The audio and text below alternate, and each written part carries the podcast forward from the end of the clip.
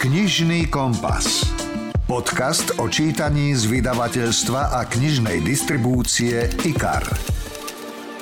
Čas uteká podľa toho, s kým sme. Povedal svojho času slávny William Shakespeare a myslím, že to platí aj pre knihy. S dobrou knihou vám čas uteká ako o preteky. Shakespearea nespomínam náhodou. Zajtra, 23. apríla, je totiž Svetový deň kníh a autorských práv. Symbolicky bol tento dátum zvolený ako spomienka na dvoch literárnych velikánov. 23. apríla 1616 totiž zomreli spomínaný Shakespeare aj Miguel de Cervantes Saavedra. 23. apríl má teda upozorniť na status knihy, na problematiku autorskej legislatívy, pripomenúť dôležitosť čítania a knihy ako nástrojov vzdelávania. A myslím, že ten deň je aj uznaním práce všetkých vydavateľov, knihovníkov, knihkupcov a samozrejme autorov literárnych diel. Tak verím, že našim knižným podcastom im všetkým vyjadríme dostatočnú vďaku a podporu. Príjemné počúvanie želá Milan Buno. V tejto epizóde budete počuť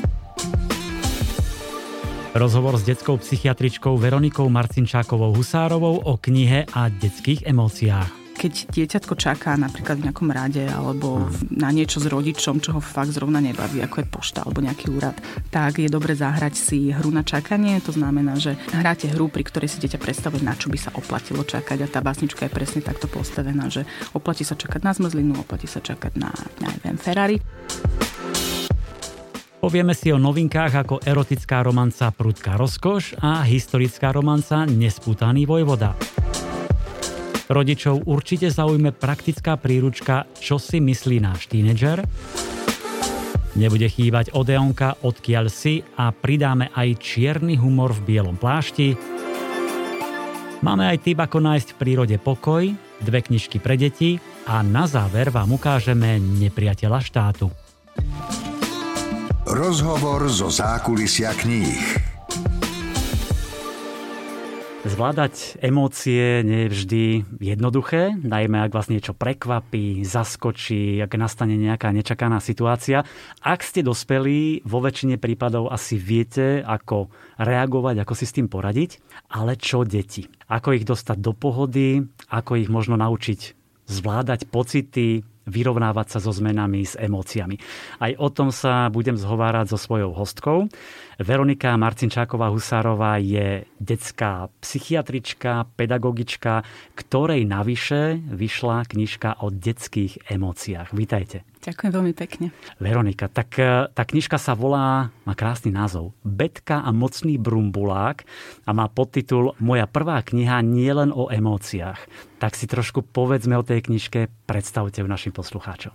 Tá knižka je takým mini návodíkom pre rodičov alebo ľudí, ktorí pracujú s deťmi, najmä v tom predškolskom alebo v prvej polovici mladšieho školského veku. A má pomôcť e, rodičom alebo teda týmto ľuďom zvládať také každodenné strastôstky týchto detičiek. Sú tam vlastne sú formou veselých básničiek, Prečo ste zvolili takúto formu? Prečo básničky, prečo nie nejaký príbeh? Pretože básničky sú veľmi jednoduché, ľahko idú do ucha a vedia sprevádzať každodenné aktivitky. Čiže tie básničky sú uh, skôr takým, takým sprevádzajúcim textíkom bežných, rutinných aktivít alebo nejakých cvikov alebo uh, takých pomôcok, ktoré môžu pomôcť rodičom, deťom zvládať napríklad emócie, strach, rôzne záťažové situácie. Mm-hmm. Tak ste povedali, že presne sú tam tie básničky a plus hravé aktivity. Čítal som si mnohé, sú veľmi pekné, naozaj aj zapamätateľné a presne učia tie deti spoznávať tie rôzne emócie a zvládať, ako ste povedali, hnev, smútok, strach, je tam aj neposednosť. Podľa čoho ste vyberali tieto emócie, tieto pocity? Ste nejaké svoje praxe? Presne tak, vyberala som to podľa toho, s čím prichádzajú rodičia, aké problémy ich u detí najviac trápia. Uh-huh. A táto knižka je vlastne rozdelená na také štyri skupinky básničiek. Tá prvá skupinka sú básničky, ktoré pomáhajú zvládať každodenné rutinné aktivity, ako je vstávanie, zaspávanie, nechuť sedieť za stolom, mm. upratovanie izbičky alebo obliekanie.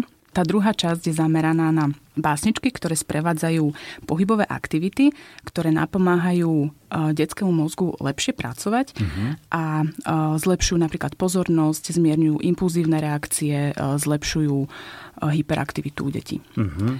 Ďalšia skupina, áno, ďalšia skupina básničiek je zameraná na emócie. Tam sú napríklad básničky, ktoré podchytávajú detský hnev, strach, smútok, ale takisto vysvetľujú radosť a lásku. No a posledná skupinka básničiek sa volajú, že básničky z lekárničky. A tieto básničky pomáhajú zase zvládať niektoré také špecifické situácie, ako je napríklad strach alebo je tam básnička, ktorá zlepšuje impulzivitu detí, ktorá mhm. vlastne eh, odstupňuje to konanie dieťaťa tak, aby ono vlastne jednalo uvážene, alebo je tam básnička, ktorá eh, vyslovene zlepšuje čakanie. Betka, to je naša hlavná hrdinka. A čo ten Brumbulák?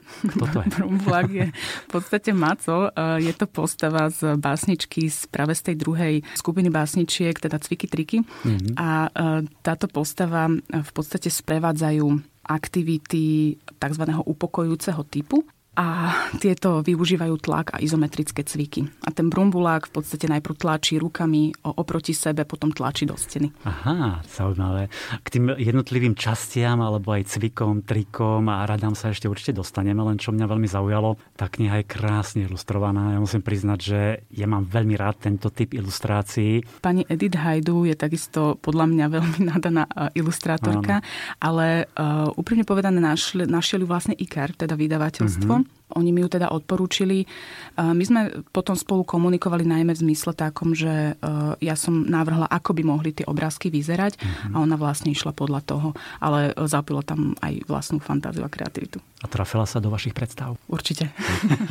no, keď si budete listovať tej knihe, tak uvidíte, to je samotný príbeh, proste nemusíte ani čítať, ale už stačia aj tie, tie krásne ilustrácie. No ale nie sú to len básne, ktoré sú v tej knihe. Myslím, že je za tým veľa, veľa rokov vašich skúseností, vašej praxe a je to vlastne taký nástroj, ako naučiť deti a možno aj rodičov, ako majú teda pracovať s tými emóciami a sú doplnené rôznymi hrami a aktivitami, čo sme už spomenuli. Napríklad. Um, je tam básnička Talizman, to je aj vlastne v tej poslednej skupine básničiek, e, že básničky z lekárničky. A ona sprevádza takú um, aktivitku, ktorú ja veľmi využívam aj v ambulancii na riešenie veľmi lahučkých strachov alebo fóbií u detí, e, kedy vlastne do toho talizmanu dieťatko externalizuje, teda vloží nejakú vlastnosť, ktorú by chcelo využívať a ktorá je u neho žiaduca, napríklad odvaha. A teda tento talizman vlastne potom nosí so sebou, ale je dobré ten talizman ako keby začarovať. A práve tá básnička, ona ako keby čaruje okolo toho talizmanu a vlastne rodič môže využiť pri takom akoby rituálnom procese vkladania tej odvahy do toho talizmanu. Čiže to môže byť normálne nejaký povedzme náhrdelníček, čo majú detská a tak ďalej a stále to nosí pri sebe. Presne tak, môže to byť náhrdelník, môže to byť kamienok, ktorý nájdu vonku, môže to byť nejaká ulita od slimáčika, gaštan, tie deti môžu čokoľvek nájsť vonku a, a ako keby to prirastie k srdcu. Aha. Veľa detičiek využíva úplne len predmety, ktoré sa im zapáčia a sú zvonku, alebo to môže byť nejaká ich obľúbená vec. Á, ja som myslel, že to si povedzme napíše na papierik, že ja odvaha vloží a potom začaruje, ale to netreba. To netreba, to stačí v podstate akoby mentálne vložiť uh-huh. do toho. Funguje to aj na dospelých? Určite. Od toho sú všetky tie kamienky a také predmety, ktoré vlastne takisto aj, aj e, dospelí si napríklad výstavia v izbe alebo v práci, aby im to pomáhalo. Aha. Dobre, čiže básnička Talizman, to si prečítajte a môžete vyskúšať aj vy, milí dospelí. Tieto hry, aktivity, oni vychádzajú z nejakých eh, prieskumov, výskumov alebo z tej vašej praxe? Sú to jednak z praxe, ale oni sú to podstate také celkom uznané psychoterapeutické metódy, veľmi lahučké, ktoré sa využívajú aj pri práci, psychoterapeutickej práci s mhm. deťmi. Mm. A najjednoduchšie veci bývajú vždy najúčinnejšie Presne a často tak. si ani nespomenieme, že takto by sme to mohli riešiť, ale táto kniha môže byť inšpiratívna v tomto. K tej básni, čo sa mi páči, je vždy pripojená informácia pre rodiča, taký nejaký návod, čo a ako robiť ten návod je v podstate takým, ako keby takou nosnou časťou celej tej knižky, pretože tie básničky sú naozaj len sprevádzajúcim aktom. Mm-hmm. čiže oni sú preto také jednoduché a ľahké a veľmi krátke, aby sprevádzali tú aktivitu. To znamená, že napríklad, keď budete cvičiť s dieťatkom, ktoré má, dajme tomu, poruchu pozornosti a aktivity. Niektoré teda konkrétne cviky a tie cviky sú zoradené takým spôsobom, aby naozaj vytvárali pre ten mozog systém, ktorý mu pomôže lepšie sa sústrediť a zlepšie jeho kognitívne funkcie. Uh-huh. A tieto básničky Napríklad mm, prvá je opička a tam vlastne pritom to dieťatko skáče. Áno. A ten rodič môže tú básničku v podstate využiť ako doprovod k tomu skákaniu, pretože keď poviete dieťatku no skáč, tak ono si zaskáče. Ale skáče možno, že 5 sekúnd. Ale keď pritom hovoríte básničku a má to rytmus a do toho napríklad dáte aj nejakú veľmi jednoduchú melódiu, tak to dieťatko pritom vydrží skákať oveľa dlhšie. A e, táto básnička takisto môže podporiť aj toho rodiča vo vytváraní vlastných básničiek alebo vlastných melódií. Mm-hmm. Vždy sa lepšie skáče s kamarátom, napríklad aj s takou opičkou. A ja myslím, že to je úplne fantastický nápad spojiť vlastne básne, pokyny pre tých rodičov a takouto nenásilnou formou ich učiť zvládať a riešiť emócie. Presne tak, nielen emócie, ale aj také každodenné situácie, s ktorými tí rodičia prichádzajú niekedy úplne zúfali. Napríklad, že dieťatko sa nechce obliekať. Mm-hmm. Je to veľmi častá vec v tom predškolskom veku, že dieťa proste odmieta a rodičia ho hodinu naháňajú po byte, aby sa proste išlo obliecť. Keď k tomu dáte ale bás básničku, ktorá vyslovene hovorí o tom, ako vkladá ruku e, do pravého, do ľavého rukáva, tak to dieťatko to robí, robí oveľa ľahšie a oveľa je prístupnejšie v podstate tejto aktivite, pretože je to pre neho hra, je to pre neho zábavné. Skvelá vec, veľmi hravá knižka, ktorú podporil aj Fond na podporu umenia, čo asi tiež svedčí o tej dôležitosti takéhoto typu kníh? Ja myslím, že áno. A mám aj taký pocit, že tento typ kníh v poslednej dobe e, začína byť taký viac propagovanejší, že je týchto knížiek viac, mm-hmm. hej, ako bolo v minulosti. A je to super. Či myslíte, že to je, že si nevieme čoraz, alebo že si nevieme s tými deťmi poradiť? V minulosti sme možno vedeli, alebo sa robia tie knihy oveľa krajšie, lepšie, prístupnejšie? Ja si myslím, že to je takými dvoma vecami. E, jedna je tá, že si oveľa viac e, uvedomujeme dôležitosť toho. Že v minulosti sme e, si uvedomovali, že teda možno, že to tam tie deti mali tieto problémy, ale ľudia boli zaťažení životnými situáciami, ktoré boli oveľa náročnejšie ako riešiť obliekanie dieťaťa. Mm-hmm. Takže e, to je taký prvý moment. A druhý moment, že v súčasnosti sme máme oveľa viac prostriedkov a možností, ako e, s tými detičkami pracovať, uh-huh. aby boli spokojnejšie, aby boli šťastnejšie, aby viedli zmysluplnejší život. Čiže to, že, že sa vytvára oveľa viacej materiálov pre deti, čo sú knižky, videá, tak vlastne svedčí o tom, že si uvedomujeme to, ako my pristupujeme k deťom od, od malička, je už veľmi dôležité. Určite. A myslím, že aj táto knižka Betka a Mocný Brumbulák pomôžu v tomto smere. Vy už ste spomenuli tú časť cviky triky a je tam napríklad séria cvikov, ktoré pomáhajú mozgu efektívnejšie pracovať. No to by som potrebovala ja. Tak prezrate nejaký ten cvik. tak uh, tieto, tieto aktivitky sú v podstate uh, z takého vlastne to, že senzorický okruh a oni sú, uh, sú to tri typy aktivít. Prvá časť aktivít sú aktivity, ktoré sú budivé. Uh-huh. To znamená, že sú to aktivity, pri ktorých sa veľmi rýchlo mení poloha hlavy, čiže je to skákanie alebo vystupovanie na schodíčky a tam, je vlastne, tam sú tie básničky, že opička a krokodil, mm-hmm. ktorý vlastne robí kroky po tých schodíkoch. Druhá časť aktivít uh, sú aktivity, ktoré sprevádzajú, alebo básničky, ktoré sprevádzajú organizačné aktivity, ktoré sú vlastne takými komplexnými pohybmi. A tam je teda bocian, ktorý robí vlastne také veľké, vysoké kroky, kroky. a nakoniec mm-hmm. sadne. A potom lastovička, ktorá je teda rovnovážnym cvikom a je to veľmi pomerne náročný komplexný pohyb. No a posledná, posledné aktivitky sú teda tie, ktoré využívajú tlak a izometrické cviky, ten, ten brumbulák. A toto sú vlastne aktivity upokojujúceho typu.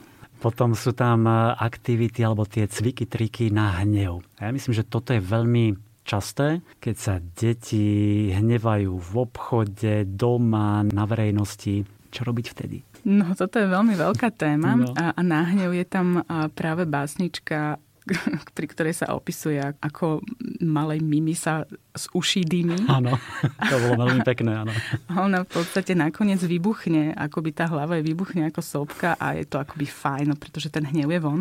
Toto je akoby básnička, ktorá hovorí o tom, že ten hnev je fajn uvoľniť. Mm. Nie je dobré držať hnev v sebe, ale je zmysluplné uvoľniť ho takým konštruktívnym a nedeštruktívnym spôsobom. A k tomu je vlastne aktivitka taká, že keď, keď má dieťatko hnev, je dobré ho presmerovať do nejakej zmysluplnej aktivity, ktorá nakoniec môže byť aj hrou. Mm-hmm. Ja mhm. veľmi rada v ambulancii využívam napríklad penové meče, alebo búchanie do ankúša, alebo Aha. do akejkoľvek mekej, e, mekého predmetu. Vlastne vtedy, keď sa k tomu hnevu pridá aj agresivita? Alebo no áno, presne ako mm-hmm. agresivitu treba v podstate zastaviť a mm-hmm. presmerovať. Hej, ako to určite nie je, nie je konštruktívny spôsob vyjadrenia hnevu. Mm-hmm. Hej. A v zásade je tam presne aktivitka na boj s penovými mečmi, mm-hmm. hej, ktorú, ktorú ten rodič môže využiť a ono nakoniec väčšinou ten boj skončí hrou. Mm-hmm. Čiže ten hnev sa presmeruje do fany zábavnej aktivitky, Áno. ktorá je vlastne nakoniec môže aj zlepšiť vzťah v podstate toho dieťatka s rodičom. Myslím, že nie je nič krajšie ako úsmev, taká detská radosť, smiech, aj to je úžasná emocia, ktorú treba podporovať. V tomto smere by ste čo radili? Čo nájdeme u Betky a jej mocného brumbuláka? Pri radosti by som odporúčala túto radosť stvárniť, Čiže zhmotniť buď nejak výtvarne, alebo um, či už na papier, alebo z plastelíny, alebo z hmoty, ktorá sa dá modelovať. A je super si tú radosť pripomínať potom v situáciách, keď tú radosť dieťatko nemá. Napríklad, uh, keď je smutné, alebo pociťuje strach a má niekde vystavený ten predmet, do ktorého on, ono si externalizovalo tú radosť, tak mu to môže pomôcť vlastne v týchto mm-hmm. situáciách, ktoré sú pre neho záťažové. A v podstate to úplne prirodzené. Ja si spomínam, ako moja dcera dávno ešte, keď bola malá, maľovala obraz spájala čísla, potom vyfarbovala, teraz tam vysí v obývačke a keď ho vidí, keď povedzme utiahame prach a podobne, tak sa usmeje, keď naň pozrie. Je toto, keď som vtedy e, kreslila. Čiže je to v podstate prirodzený krok, spôsob, ako sa viac tešiť, prejaviť tú radosť a potom sa k tomu vrácať. Presne tak, presne tak, ono to vychádza úplne z bežného života. Aj tieto psychoterapeutické techniky sú v podstate z bežného života, len, len sú ako keby povyťahované vyslovene na situácie, na ktoré sú ako keby potrebné. Áno. A niekedy nám nenapadnú práve v tej situácii, takže táto knižka pomôže. A ešte jednu vec som s tom všimol a čo ma zaujala, to bola taká zaujímavá hra, ktorá sa volá Chytanie chýb. Čo to je?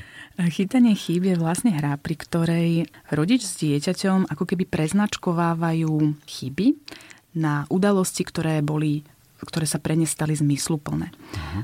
To znamená, že my chyby e, neoznačíme ako chybu, teda nepomenujeme to ako niečo, čo bolo zlé, negatívne, pričom ten človek e, sa dajme tomu cítil zle, alebo bol sklamaný zo seba, alebo cítil vinu, alebo hambu. Uh-huh.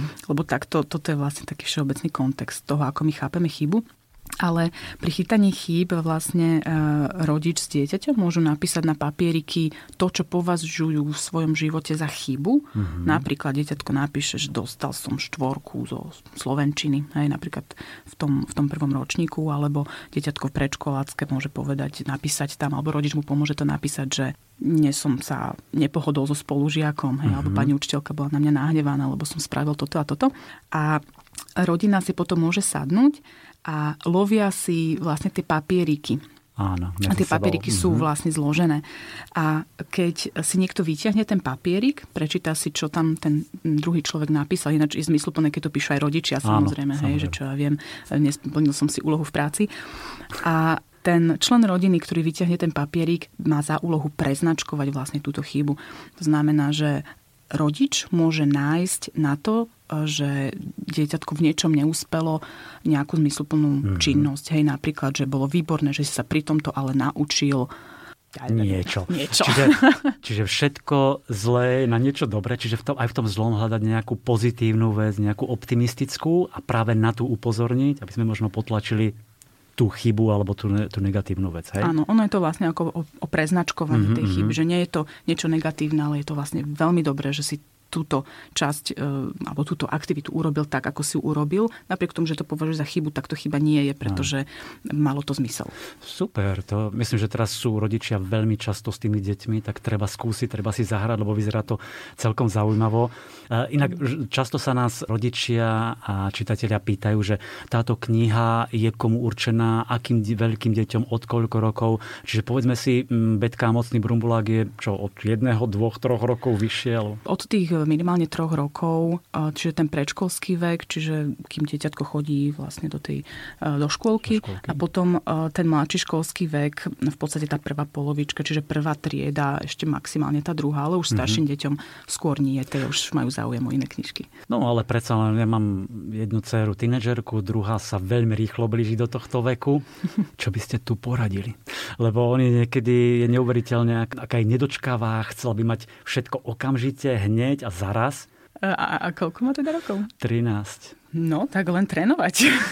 to sa Počkajte, ja mám trénovať seba, alebo ju mám? No, vy môžete trénovať a vlastne svoju trpezlivosť s touto jej vlastnosťou. Áno, to trénujem stále. Ona, ona v zásade čím viac aktivít v živote bude mať na to, že e, si bude trénovať tú svoju trpezlivosť, mm. čiže vy ukludne tým aktivitám môžete vystavovať, tak e, tým rýchlejšie nadobudne v podstate tú skúsenosť, že čakanie sa oplatí. Mm. Ináč aj o, to, o tomto to je v podstate tá jedna básnička, tá posledná o čakaní a v zásade tu ju môžete využiť aj u tej 13-ročnej céry, minimálne tú aktivitu, ktorá ju sprevádza. Tam je tá aktivitka taká, že keď e, dieťatko čaká napríklad v nejakom rade alebo mm. na niečo s rodičom, čo ho fakt zrovna nebaví, ako je pošta alebo nejaký úrad, tak je dobre zahrať si hru na čakanie. To znamená, že hráte hru, pri ktorej si dieťa predstavuje, na čo by sa oplatilo čakať. A tá básnička je presne takto postavená, že oplatí sa čakať na zmrzlinu, oplatí sa čakať na neviem, Ferrari, ale skúsme si teraz predstaviť, keď čakáme teda iba na tú poštu, že na čo by sa nám oplatilo čakať a, a dieťatku to veľmi rýchlo ubehne vlastne ten čas, hm. ktorý strávi tým čakaním, keď sa s ním zahráte hru. Zázračné slovičko, trpezlivosť. No dobre, budeme trénovať. Veronika, vy ste pracovali na psychiatrickej klinike, čítam si tu v autistickom centre, máte súkromnú prax. Trošku sme to už naznačili v súvislosti s tou knihou. S akými problémami za vami chodia rodičia najčastejšie? A ešte mňa zaujíma to, že či chodia len sami rodičia, alebo aj s tými deťmi? Vždycky aj s deťmi. Mm-hmm. Veľmi máličko mám len konzultácie samotných rodičov a ak je tam konzultácia len s rodičmi, tak e, vždy chcem vidieť aj to dieťatko. Super. A s problémami naozaj so všetkými, ktoré sa týkajú detskej psychiatrie, či už to vývinové poruchy, napríklad tá hyperaktivita alebo poruchy autistického spektra, potom e, úzkosti, depresie, pocikávanie, pokakávanie, mm-hmm. rôzne aj bipolárna porucha, ale teda to už je skôr to v tej adolescencii. Psychozy veľmi máličko sa vyskytujú v detskej psychiatrii, ale teda v tej adolescencii už tam začínajú. Mm-hmm. Ale teda najčastejšie sú to naozaj také tie depresie, úzkosti, ADHD u detí. Tých je veľa v súčasnosti, myslím tých depresí, úzkosti, tie, mm. tiesnivé pocity a podobne? Tých je veľmi veľa mm. a teda s tým covidom to veľmi aj prudko rastie. Ako pomôcť deťom v tomto roku, už druhom vlastne, ktorý máme s koronavírusom. Mm-hmm. Ja by som v tomto prípade naozaj odporúčala navštíviť odborníka, lebo e, keď sa rodič do toho pustí sám, môže byť úspešný v nejakom percente detí, ale um, na to sú to v podstate odborníci, ktorí mm. to študovali a ktorí majú teda s týmto skúsenosti a nie je to hamba. Lebo ja sa niekedy naozaj stretávam s tým, že rodičia sa ešte k psychologovi idú, ale už k psychiatrovi už je to veľmi náročné ísť Aha. pre nich. A ja im vždy hovorím, no radšej príďte, ja vám poviem, že vaše dieťatko je v poriadku. Ako by ste mali teda predlžovať ten čas a potom, keď neprídete teraz v 6-7 rokoch, tak prídete v 16, ale s problémom, ktorý bude trikrát väčší. väčší. Hej, čiže nie je vôbec hamba, hm. alebo nie, nie je treba mať strach pred tým navštíviť psychiatra. Určite. Inak veľa sa aj v tomto období alebo v týchto rokoch hovorí o ADHD, o tej hyperaktivite, o poruchách pozornosti. Ako v tomto smere, povedzme, cvičiť to dieťa, aby bolo pozornejšie, aby nebolo také hyperaktívne? Čo, čo robiť? Tie aktivitky, ktoré sú v tej knižke, vedia pomôcť, ale mm. oni pomáhajú skôr na také tie ľahšie poruchy. Hej, že naozaj, ktoré sa dajú ešte zvládnuť doma. A potom sú rôzne prístupy, ktoré sú buď úplne akoby štandardné v rámci psychiatrie, alebo teda menej štandardné vedia s tým pomôcť napríklad psychológovia, liečební pedagógovia alebo psychiatri. A tých postupov je viacero, či už sú to nejaké kognitívne tréningy, ktoré robia napríklad liečební pedagógovia alebo stimulácie, uh-huh. alebo ja mám celkom dobrú skúsenosť aj s terapiou esenciálnymi olejmi, čiže dieťatko hyperaktívne, keď na ňo keď mu dáme vlastne na, neho, na, na jeho mieru našité vlastne esenciálne oleje, tak sa vie pekne akoby ukludniť a jeho mozog vie lepšie pracovať. No a potom je tu samozrejme farmakoterapia, hej, ktorá sa takisto dá využiť. Keď spomínate esenciálne oleje, čo to znamená? Že vdychuje to? Je to ne, sú to nejaké vône sviečkové? Alebo o čo vlastne ide? Mm-hmm. To sú veľmi vysoko koncentrované výťažky z rastlín mm-hmm. a oni sa buď e, natierajú priamo na telo, Aha. Alebo sa difuzujú pomocou difuzera, alebo uh, sa užívajú vnútorne, ale to tak od tých 4 rokov. No ja viem, že vy ste absolvovali aj rôzne také, že masérske dotykové techniky alebo kurzy. Uh, viem ako rodič uh, nejakými dotykmi povedzme upokojiť to dieťa, keď už sme hovorili o hneve, o agresivite, o nedočkavosti, netrpezlivosti, dostať ho povedzme do pohody? A vždy to závisí od konkrétneho dieťatka, lebo niektoré deti tolerujú dotyk a niektoré nie. Hej, že detičky, ktoré napríklad nemajú radi ani objatie, tak určite by som u nich nešla do nejakých dotykových Aha. techník. Ale sú detičky, ktoré vyslovene sú ako keby bažia po tom dotyku Áno. a vie to veľmi pekne pomôcť. A ja mám dobrú skúsenosť napríklad s masážou nožičiek, lebo keď masírujete nožičky, to dieťa dieťatko sa ako keby uzemňuje, pretože to, ten, ten pocit tých nôh a tých chodidielok mu vlastne vyvoláva taký ten pocit, že áno, že stojím pevne na zemi. Aha. Čiže kľudne masáž, masáž chodidielok Okrem toho sú tam reflexné body um, všetkých telesných orgánov, čiže ono to vie veľmi pekne pomôcť aj na pomoc funkcií vlastne týchto orgánov. Čiže nielen sa dieťatko uzemní, ale aj teda ukludní a zlepší sa mu funkcia, dajme tomu aj trávenia, keď, keď teda mm, tlačíte tie konkrétne body. A Takisto ručičky vedia pekne pomôcť, aj chrbátik okolo chrbtice. A ja to uh, mám dobrú skúsenosť so spojením práve s tými esenciálnymi olejmi, keď si dáte aj na ruku, vy si dáte trochu esenciálneho oleja a masírujete tým nožičky uh-huh. alebo vlastne ten chrbátik. Vy ste spomenuli objatie, takéto klasické objatie, ak ho teda dieťa toleruje, tak je na nezaplatenie. Presne tak. To e, objatie rodiča je veľmi takým upokojujúcim momentom, ale takisto je to veľmi akoby kontroverzné robiť e, v momente, keď to dieťatko je vo veľkom hneve. Pretože mm-hmm existuje tak, taký prístup, že pevné objatie, keď to dieťa má afektívny záchvat. Kedy si sa to veľmi odporúčalo, v súčasnosti už sa to veľmi neodporúča, pretože Aha. jednak niekedy dochádzalo k tomu, že to dieťatko proste v tom pevnom objatí až mm, prestávalo dýchať, uh-huh, aj uh-huh. ako ten rodič pevne chytil. A môže sa cítiť byť aj uväznené. Hej, čiže naozaj veľmi individuálne pristupovať k tomuto. Dobre, takto klasické, milé objatie. Ja vždy, keď prídem domov, tak cery vyobímam a oni to majú samozrejme veľmi radi a niekedy mám pocit, že málo sa objímame, teraz nemyslím u nás v rodine, ale celkovo ľudia a v rodinách, nie? Je to pravda, že sa málo objímame mm. a ja by som normálne odporúčila ľuďom oveľa viac sa objímať, mm. pretože platí, že, že 10 objatí denne je na to, aby sme kvitli, 5 objatí denne je na takú údržbu a menej ako 5 je v podstate také, že, že človek stráda. Dobre, tak 10 a viac objatí, tak moje cery sa dnes, si dnes prídu na svoje, keď prídem domov. Vy sa venujete najmä deťom, asi tým mladším ročníkom, mladším, mladším deťom. Keď to porovnáte povedzme s minulosťou, boli vtedy nejaké problémy, e, vypuklejšie, oveľa viac, ako sú dnes, alebo opačne, že dnes majú úplne iné problémy, ako sme mali, dajme tomu aj my, keď sme boli deti. Ja by som teda povedala, že ja sa venujem aj tej staršej skupine detí. Čiže aj dospievajúce? Áno, áno, až, až adolescentom, až Dobre, do tej 18 Teraz sa tá, tá skupina ochorení sa trošičku mení tým covidom, uh-huh. lebo teraz naozaj veľmi rastú depresie. Už od takého toho pubescentného veku až do, toho, do tej adolescencie tam to veľmi vysoko ide hore ako strela. Dokonca aj tie úzkostné poruchy, aj panické záchvaty. Neviem to úplne porovnať s obdobím, keď som bola malá, pretože vtedy som nerobila detskú psychiatriu. Nie, vtedy úplne nie ešte. Ale viete čo, podľa tých štúdí to vyzerá tak, že naozaj rastú aj poruchy autistického spektra napríklad, lebo kedysi, naozaj pred tými možno 50 rokmi sa uvádzalo, že dieťatko s autizmom sa vyskytuje jedno na 20 tisíc narodených detí a momentálne je to jedna na 50 až 70 detí. Je to, je to veľmi obrovský nárast. Takisto deti z ADHD tie tvoria 8 detskej populácie. Hej. Kedy si to nebolo takto, takto výrazné.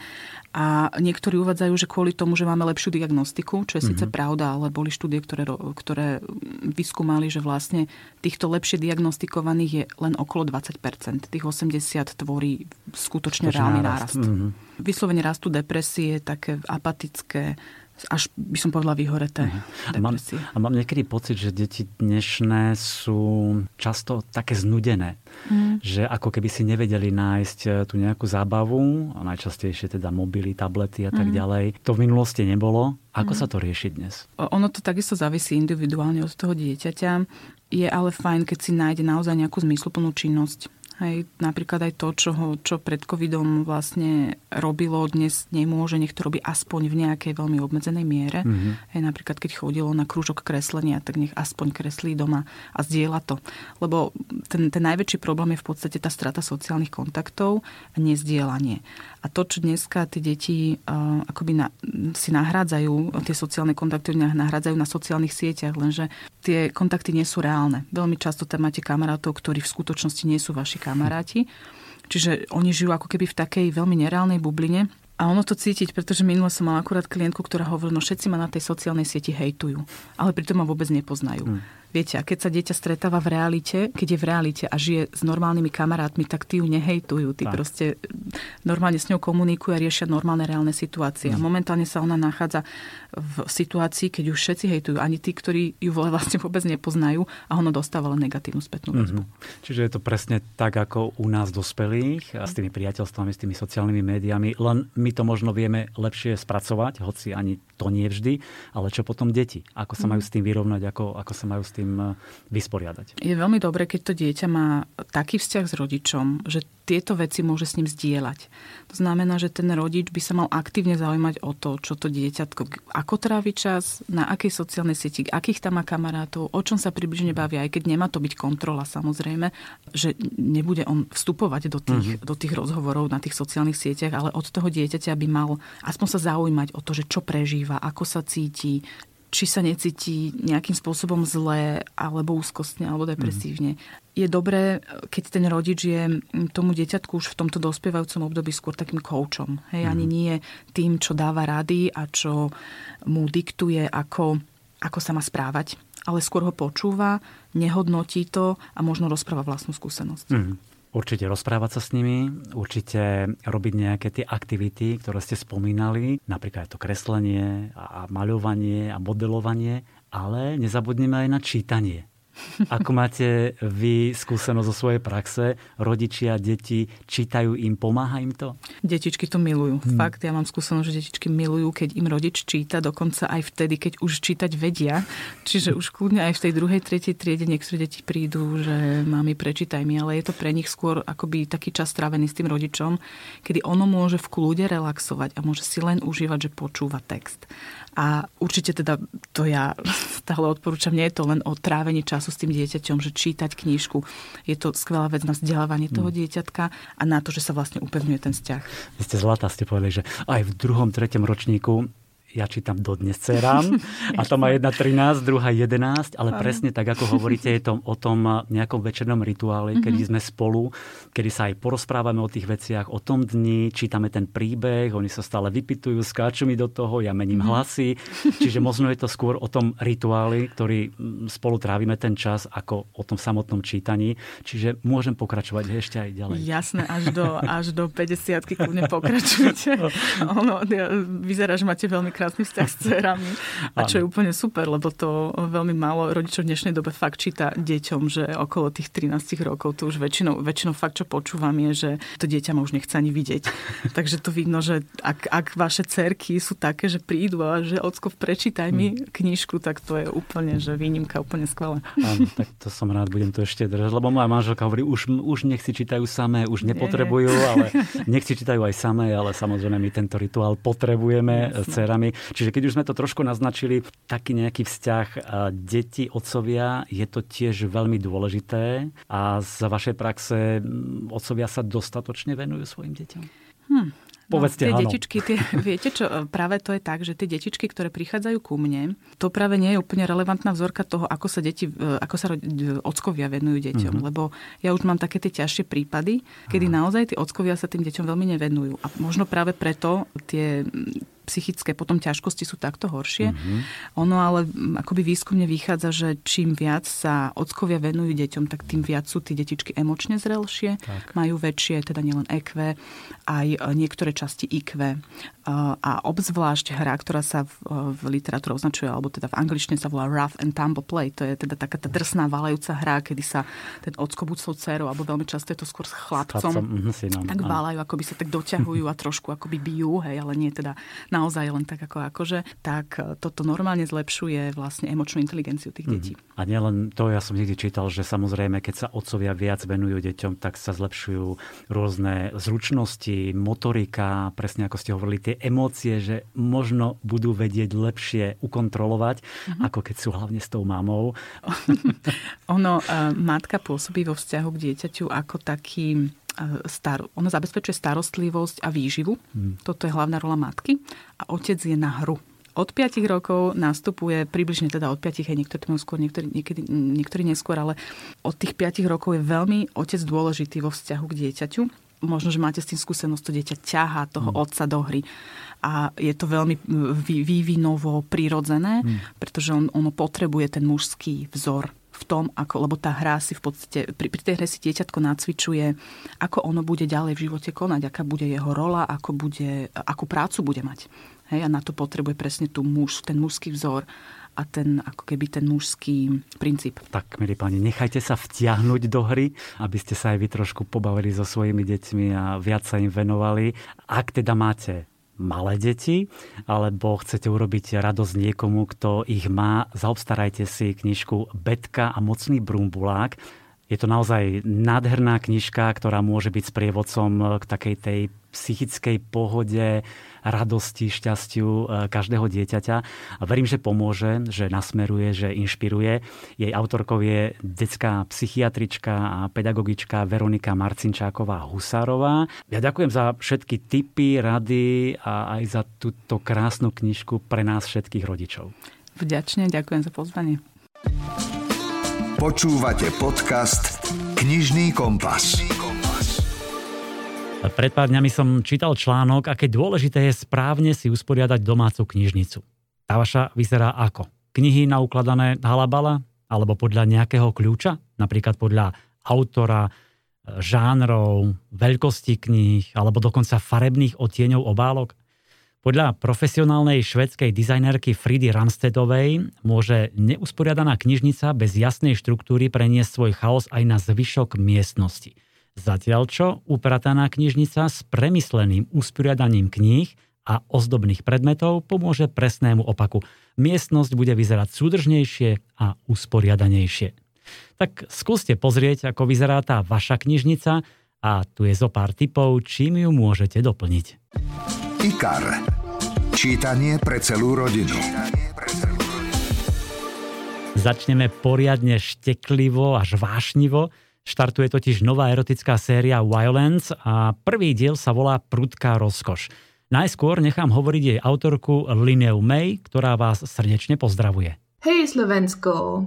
My name is Linnea May and I'm so excited that my book Violent Delights is coming out in Slovakia this month. Ahoj Slovensko, volám sa Linea May a som veľmi rada, že moja kniha Prudká rozkoš tento mesiac vychádza práve u vás. Je o peknom a dominantnom mužovi Josefovi, ktorý si najmä dievča, aby ju uniesol a ona bude chvíľu hrať jeho zajatkyňu. Jeho obeď Liana je však vo svojej úlohe ako si priveľmi autentická, čo skoro vysvitne, že Joseph uniesol nesprávne dievča. Liana je z celej situácie vydesená, no zároveň nemôže odolať svojmu zvodnému a sexy únoscovi, takže uvidíte, ako to medzi nimi dopadne. Je to temná a excentrická kniha plná vášne, tajomstiev a v jej centre sú dva veľmi tvrdohlaví hlavní hrdinovia, ktorí sa k sebe možno dokonale hodia. Dúfam, že sa vám bude páčiť a ďakujem vám, moje slovenské čitateľky.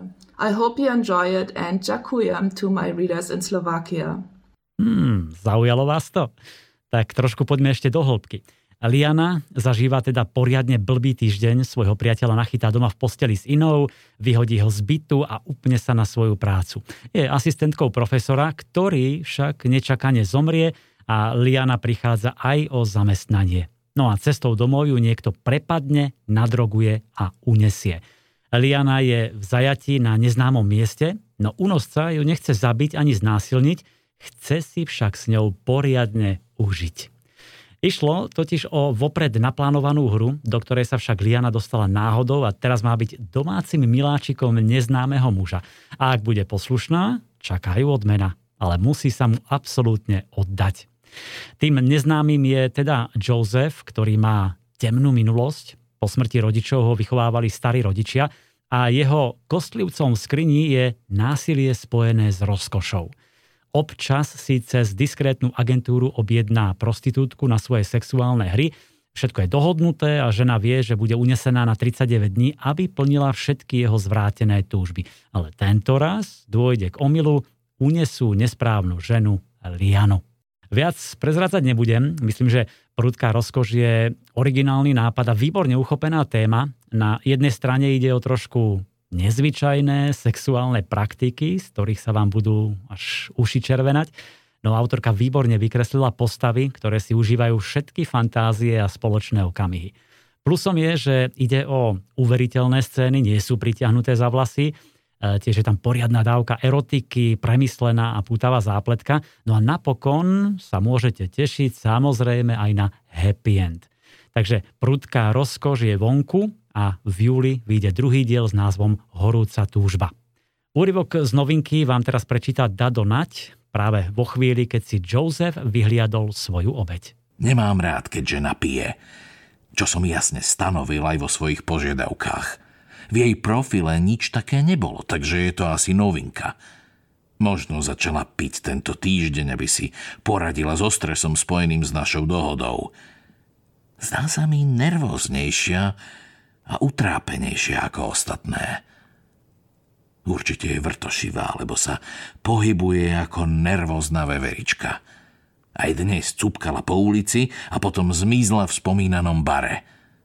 Hm, asi je to jej útočisko. Uvažoval som, že za ňou vojdem dnu, aby som to urobil inak ako pri ostatných ženách, no tým by som porušil dohodu, a ja nerád porušujem pravidlá, najmä tie, ktoré som stanovil sám. Jasne vravia, že to musí byť únos bez predchádzajúceho kontaktu. Nejaké rečičky či šmurkanie, dokonca sa im nesmiem ani pozrieť do tváre. Mám rád tajomstvá. A záleží mi na tom, aby nikto nevedel, kto som. Chcem vidieť jej tvár až v okamihu, keď zbadá svoju klietku – je to čarovná chvíľa, jedna z najkrajších. Takmer lepšia ako niektoré orgazmy, ktoré si s ňou užijem. Môže byť zvláštna len vtedy, ako nej nebudem dopredu veľa vedieť. Dievčatá majú inštrukcie, aby si stále zahaľovali tvár škraboškou, ktorá im ju takmer celú zakrie. Možno je čudné, že tak chodia po vonku, ale to už nie je moja starosť. Slovenský spisovateľ. 70 rokov vo vašej knižnici. Pridám ešte jednu romancu, tentoraz historickú. Obľúbená americká spisovateľka Gailen Foliová nás už po tretí raz pozýva na Moonlight Square, na najromantickejšiu adresu v regentskom Londýne. Je tu tretí diel jej série s názvom Nespútaný vojvoda. Ocitneme sa v Londýne roku 1817. Major Conor Forbes sa vrátil z bojov proti Napoleonovi a dozvedá sa, že zdedil titul anglického vojvodu. Má to však jeden háčik. Poslední traja vojvodovia z Amberley zahynuli za záhadných okolností. Zakrátko sa aj jeho samého niekto pokusí zabiť a Conor si uvedomí, že súrne potrebuje pomoc. Paralelne sledujeme líniu o Lady Margaret Wintropovej, ktorá sa zúfalo snaží uniknúť z domácnosti svojej panovačnej sestry, aj keby to znamenalo, že sa vydá za arogantného lorda Brysa. No a práve tento Lord Bryce vyzve nového vojvodu z Amberly na súboj a Margaret neostáva nič iné ako orodovať u Conora, aby nechal jej nápadníka nažive ani vo sne by jej nenapadlo, že to bude začiatok jej škandalózneho spojenectva s drsným vojvodom. Historická romanca Nesputaný vojvoda má všetko, čo čakáte od tohto žánru. Je tam zrušenie, romantika, napätie, zrada, pomsta a dve postavy, ktoré si obľúbite. Drsný a zločinecky naladený Conor, naproti nemu nevinná a tak trošku nevychovaná Lady Margaret. Ak máte najmä vy, milé dámy, rady burlivé historické prostredie, tajomstva a záhady a napokon aj nezvyčajne sa vyvíjajúce vzťahy, prídete si na svoje. K tomu pridajte zmyselné milostné scény, neraz zábavné dialógy, hru so slovíčkami a máte výbornú oddychovku na ktorýkoľvek večer. Nespútaný vojvoda.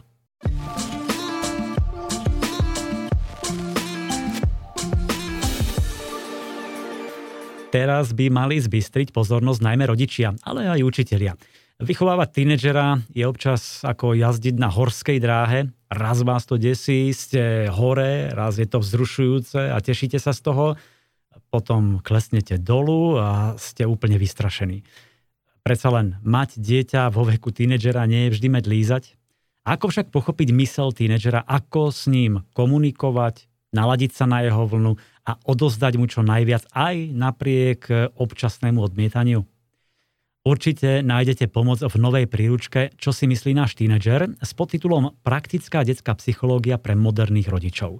Viac vám povie jej autorka, britská novinárka a spisovateľka Tanit Careyová. Hello, my name is Tanith Carey and I am the author of this book, What's My Teenager Thinking? Ahoj, volám sa Tanith Careyová a som autorkou knihy Čo si myslí náš tínedžer? Praktická príručka detskej psychológie pre moderných rodičov. Je pokračovaním knihy Čo si myslí moje dieťa pre rodičov detí vo veku od 2 do 7 rokov, ktorú som tiež napísala v spolupráci s klinickou psychologičkou Angaradou Rudkinovou. A tak ako prvá kniha, aj toto pokračovanie je výnimočné.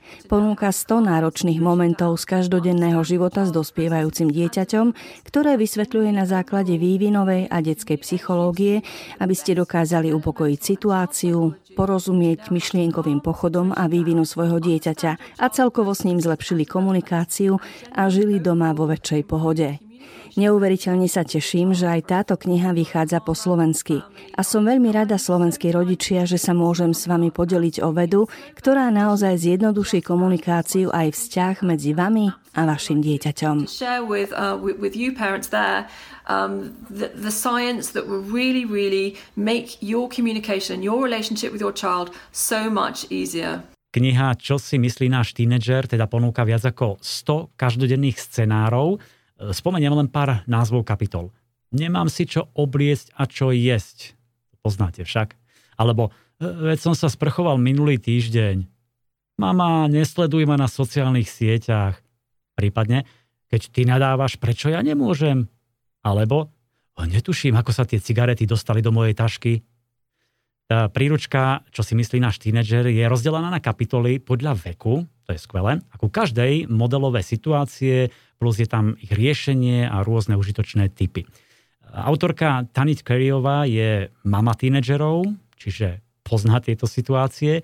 Je to oceňovaná novinárka a autorka desiatich kníh o rodičovstve, ktoré sa zaoberajú tými najpalčivejšími problémami dnešných rodičov a ponúkajú na ne praktické a vedecky podložené, to je dôležité, vedecky podložené odpovede a riešenia.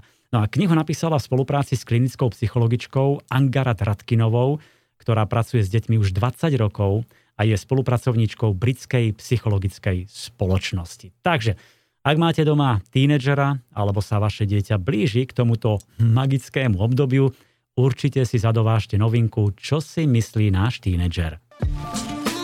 Počúvate podcast Knižný kompas. Keď v roku 2013 vyšla kniha Petra Vala Čierny humor v bielom plášti, bol to veľký hit a rýchlo sa vypredal. Kniha obsahovala asi 50 kurióznych príhod z lekárskej praxe, z ambulancií aj nemocníc a popri humore ste sa dozvedeli aj rôzne zaujímavosti. Preto prišiel o 3 roky druhý diel, aj ten sa rýchlo vypredal.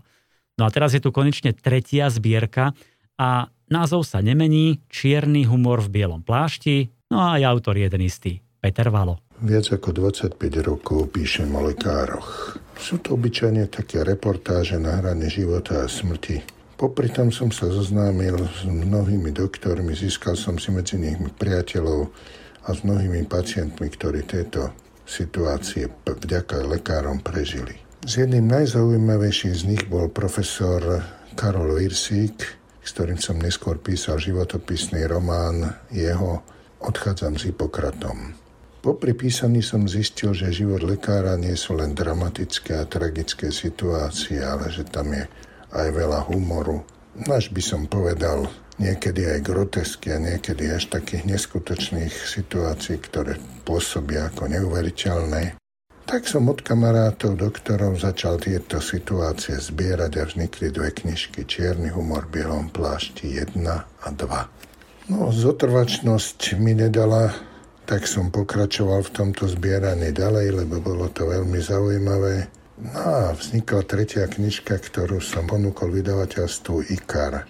Objaví sa v nej viac ako 40 väčších príbehov a množstvo drobných anekdotických situácií v takom lekárskom dispenzáre. Sú to mená známych takých legendárnych vtipálkov, ako boli profesor Andrej Kukura, profesoria Lalida.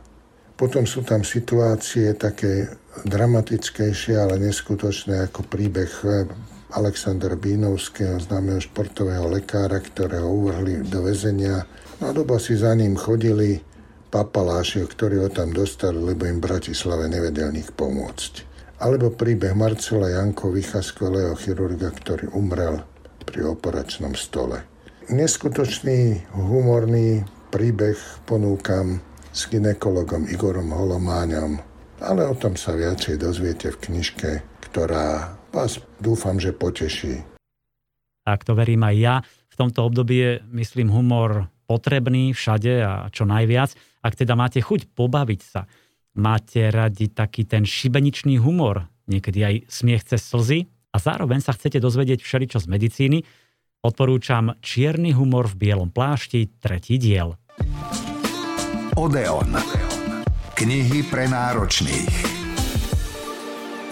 Ak máte radi Odeonky, mám pre vás jednu lahôdku, na ktorej si zgustol aj spisovateľ Michal Hvorecký a vrelo vám ju odporúča. Odkiaľ si od Sašu Stanišiča je kniha, ktorá mala v Nemecku fenomenálny úspech. Dá sa to prirovnať možno k legendárnym nemeckým románom ako Plechový bubienok od Güntera Grassa alebo Vymeriavanie sveta od Daniela Kielmana.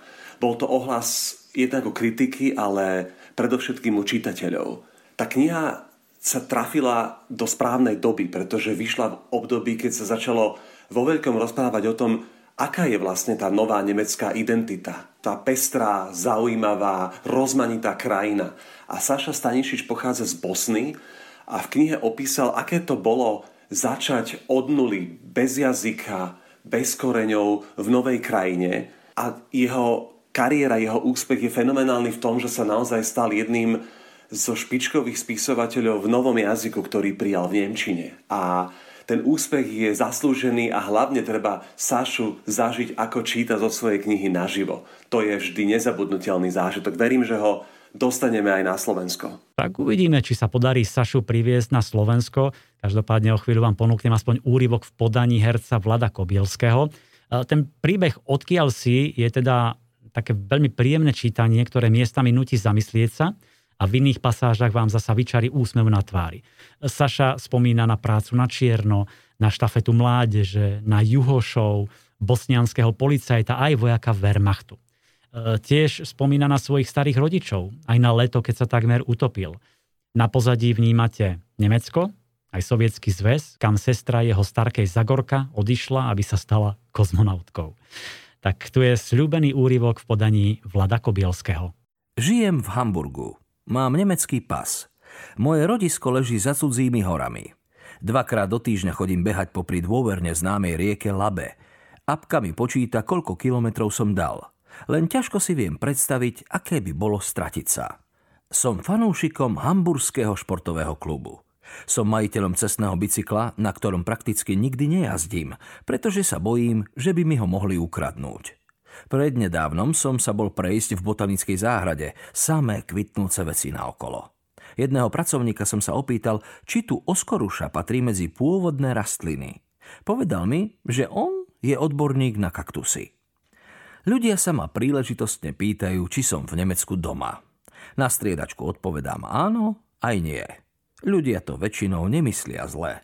Len sa potrebujú uistiť. Hovoria, Nemajte mi to prosím za zlé, moja sesternica sa vydala za Čecha. Milý cudzinecký úrad, narodil som sa v jednu daždivú noc 7. marca v Juhoslávii. Od 24. augusta 1992 žijem v Nemecku. Som slušný človek. Bol by som nerád, keby sa niekto cítil zle iba preto, lebo nie som Čech. Poviem, pochádzam z a tak ďalej. Potom poviem, tam za vami vzadu nie je to náhodou Axel Rose z Guns N' Roses? A keď sa človek, s ktorým sa rozprávam, obzrie, premením sa na nemeckého motýľa a nechám sa unášať vánkom.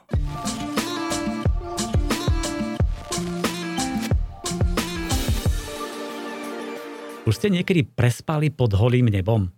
Keď vás obkolesujú vysoké stromy, tma a chlad, keď ležíte na chrbte, pozorujete hviezdy a vidíte, ako vám vlastný dých vytvára pred očami malé obláčiky pary. Keď človeka obklopuje nekonečný priestor, získava na svet i život trošku iný pohľad, takú novú perspektívu. A presne to zažil Markus Torgeby a napísal o tom knihu Pod šírim nebom. Je to úžasný zdroj inšpirácie pre skúsených dobrodruhov aj nováčikov v divočine. Markus bol kedysi vynikajúcim bežcom, a pred 20 rokmi vymenil taký ten hektický meský životný štýl za pokojný prístrešok v lese. Počas vyše 4 rokov, ktoré strávil vo švedskom kraji Jämtland, cítil pokoj, aký predtým nepoznal a dovtedy nikdy nevnímal toľko emócií, ani si neužíval život plnými dúškami, ako vtedy a vlastne aj teraz. Prežíval iba na ousených vločkách, vode z potoka a lesných plodoch. A táto kniha je takou jeho spoveďou, aj inšpiráciou pre nás všetkých. Markus sa delí s nami o osobné zážitky, píše o outdoorovom spôsobe života svojej rodiny a o tom, ako nájsť psychickú rovnováhu a pokoj. Pridáva aj praktické rady, napríklad ako sa najľahšie šplhá na stromy, ako si urobiť postiel vonku, prečo je sobia koža lepšia ako syntetické podložky na spanie, alebo ako človek najefektívnejšie vysuší mokré ponožky. Ako Markus píše vo svojej knihe Pod šírim nebom, táto kniha je o tom, ako som sa najprv ja a potom celá moja rodina presťahovali do lesa a o tom, prečo si myslím, že nám niečo uniká, keď celý život bývame vo vykurovaných izbách so štyrmi stenami a s plafónom. Príroda. Fauna, flóra a životný štýl. Chcete vedieť všetko dôležité o zdravotných testoch, vyšetreniach a výsledkoch, o hodnotách cholesterolu, o kapacite plúc či záťažovom EKG? Ak áno, odporúčam vám novú obrazovú publikáciu Telo, ako si strážiť zdravie, ktorá vyšla v renomovanom vydavateľstve Dorling Kindersley. O ňom sme mimochodom hovorili v predchádzajúcom podcaste, tak si prípadne vypočujte. E, táto novinka Telo, ako si strážiť zdravie, sa venuje najčastejším zdravotným testom a vyšetreniam. Ukáže vám teda, ako každý test funguje, čo znamenajú jeho výsledky a čo robiť ďalej. Myslím, že veľmi užitočné, lebo asi sa vám stalo to, čo aj mne. Mm, dostanem povedzme u lekára nejaké výsledky a vôbec netuším, čo znamenajú. Som v poriadku? Alebo už jednou nohou v hrobe? Niekedy sa spýtam, ale aj tak nerozumiem tým medicínskym odborným termínom. No a v tejto knihe je to bez odborných výrazov a použitá grafika vám ukáže, čo potrebujete vedieť, aby ste pochopili výsledky vyšetrení. Kniha Telo, ako si strážiť zdravie, sa teda venuje vyšetreniam ako krvné testy, testy na cholesterol, ultrazvukové vyšetrenia, rentgen hrudníka, meranie pulzu a krvného tlaku, testovanie sily a odolnosti svalov, potom je tam veľmi zaujímavá časť očné vyšetrenia, kontrola sluchu, prehliadky u zubára a napokon aj screening rakoviny, cukrovky a príznakov demencie. Stonožka. Knižná kamoška pre všetky deti. Nabrúste si sekery a hurá do akcie. Takto vyzýva dievča menom Kate v knižke pre deti Chceš byť ako viking?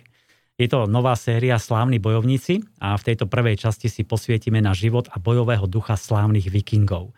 Spoznáme trojicu kamarátov Kate, Angus a Eddie, ktorí zajdu do knižnice, aby si požičali niečo dobré a očaria ich obrázky smrtonosných sekier a nablískaných mečov vikingských bojovníkov.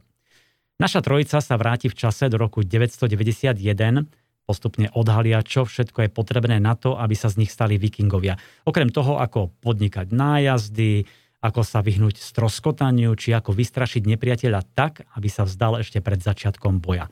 Dozvedia sa aj to, ako recitovať neslušné básničky a dostať sa do Valhaly. Chceš byť ako viking je taký komiksový štýl príbehu, čiže obrázky, k tomu texty, bubliny a tiež napríklad aj kvízo náčelníkovi.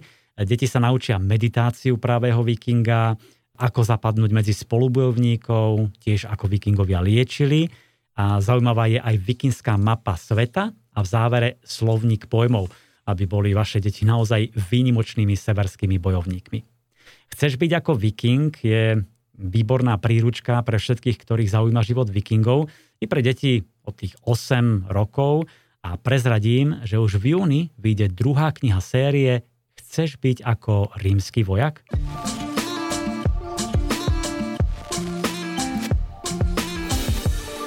A ešte jeden tip pre deti, tentoraz pre tie menšie od 3-4 rokov. Leporelo Natálka bude mať bračeka. Je to veľmi milá 40-stranová knižka, ktorá dieťaťu pomôže zvládnuť novú situáciu a rodičom vysvetlí, čoho sa obávajú ich ratolesti. E, naša hlavná hrdinka Natálka je celá natešená, ale trochu sa aj bojí, lebo neveľmi chápe, čo sa deje. Vidí, že mamino brúško rastie a pomáha jej chystať výbavičku, ale rozmýšľa aj nad tým, ako narodenie bračeka zmení jej život. Bude sa s ním musieť podeliť o hračky a nájdu si na ňu rodičia čas. Je to krásny príbeh, ktorý je doplnený o pútavej ilustrácie a k tomu, čo veľmi oceňujem, aj načrtnuté témy, ktoré nabádajú k rozhovorom o novom prírastku do rodiny. Môžete sa napríklad svojho dieťaťa opýtať, čo by Natálkyni rodičia mohli urobiť, aby svojej cerke pomohli v ťažkých situáciách. No a možno sa dozviete, čo v podobných chvíľach vaše dieťa nedokáže povedať.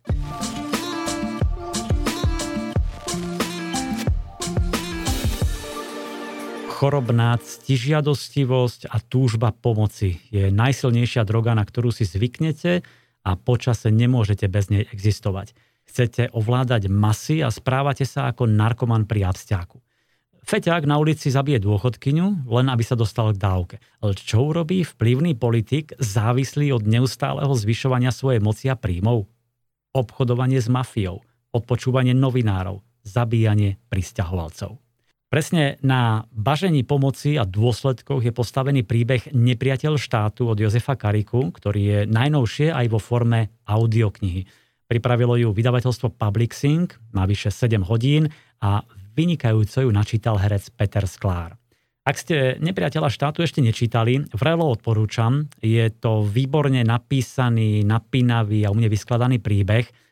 Jožo Karika sa evidentne bavil, užíval si to písanie – cítiť to zo zvratov, ktoré čitateľovi pripravuje a využíva taký ten celý thrillerovský arzenál majstrov tohto žánru, ako je Daniel Silva, Robert Ludlum, Thomas Perry alebo John Le Carré. Naozaj kvalitný slovenský akčný thriller. Ponúkam vám úryvok, číta Peter Sklár. Likvidácia troch prominentných cieľov prebehla tiež hladko. Nešlo o konkrétne osoby, tie predstavovali iba symboly. Aj tí, ktorí ich doteraz nenávideli, odrazu hromžili na vrahov. Strach z faktu, že sa čosi také príšerné mohlo stať v 21. storočí, sa časom premienial na zlosť. Eliminácia vedenia štátu pomôže završiť ďalšie etapy plánu. Prirodzene malo to aj pragmatický účel. Vesna musela neutralizovať ich vplyv, inak by zasahovali do diania. Najmä premiérka mohla znamenať nebezpečenstvo. Mala v rukách dosť koncentrovanej moci. Monitory zobrazili ďalšie správy. Damian si ich pozorne preštudoval. Presne ako predpokladali. Jaroslav Rožný z útoku verejne obvinil Maďarov, čin označil za protinárodnú provokáciu a otvorený útok na Slovensko. Vyhlásil, že Maďari sa teraz pokúsia využiť chaos a obsadia južné Slovensko. Jeho zápalisté vystúpenia oslovili mnohých divákov aj rozhlasových poslucháčov. Na južnom Slovensku prepúkali nepokoje a šarvátky. Tamojší občania maďarskej národnosti sa cítili takýmito výrokmi dotknutí a protestovali. Niektorí horlivejší Slováci, vybičovaní smrťou prezidenta, premiérky, arcibiskupa a civilistov, začali na Maďarov útočiť. Neskôr média priniesli ďalšiu šokujúcu správu. Nitky útoku sa vraj naozaj zbiehali pri maďarskej extremistickej skupine Veľké Maďarsko, Áňa Orsák. Tá sa už niekoľko rokov zameriavala na protislovenské aktivity, organizovala útoky na slovenskú ambasádu, blokádu cez hraničných ciest a vyhrážala sa Slovákom žijúcim v okolí Rajky smrťou. Podľa neoverených informácií sa ľudia blízky Áňa Orsák nie tak dávno zaujímali o nákup zbraní, najmä ostraľovačských pušiek. Bola to pravda. Svetá pravda.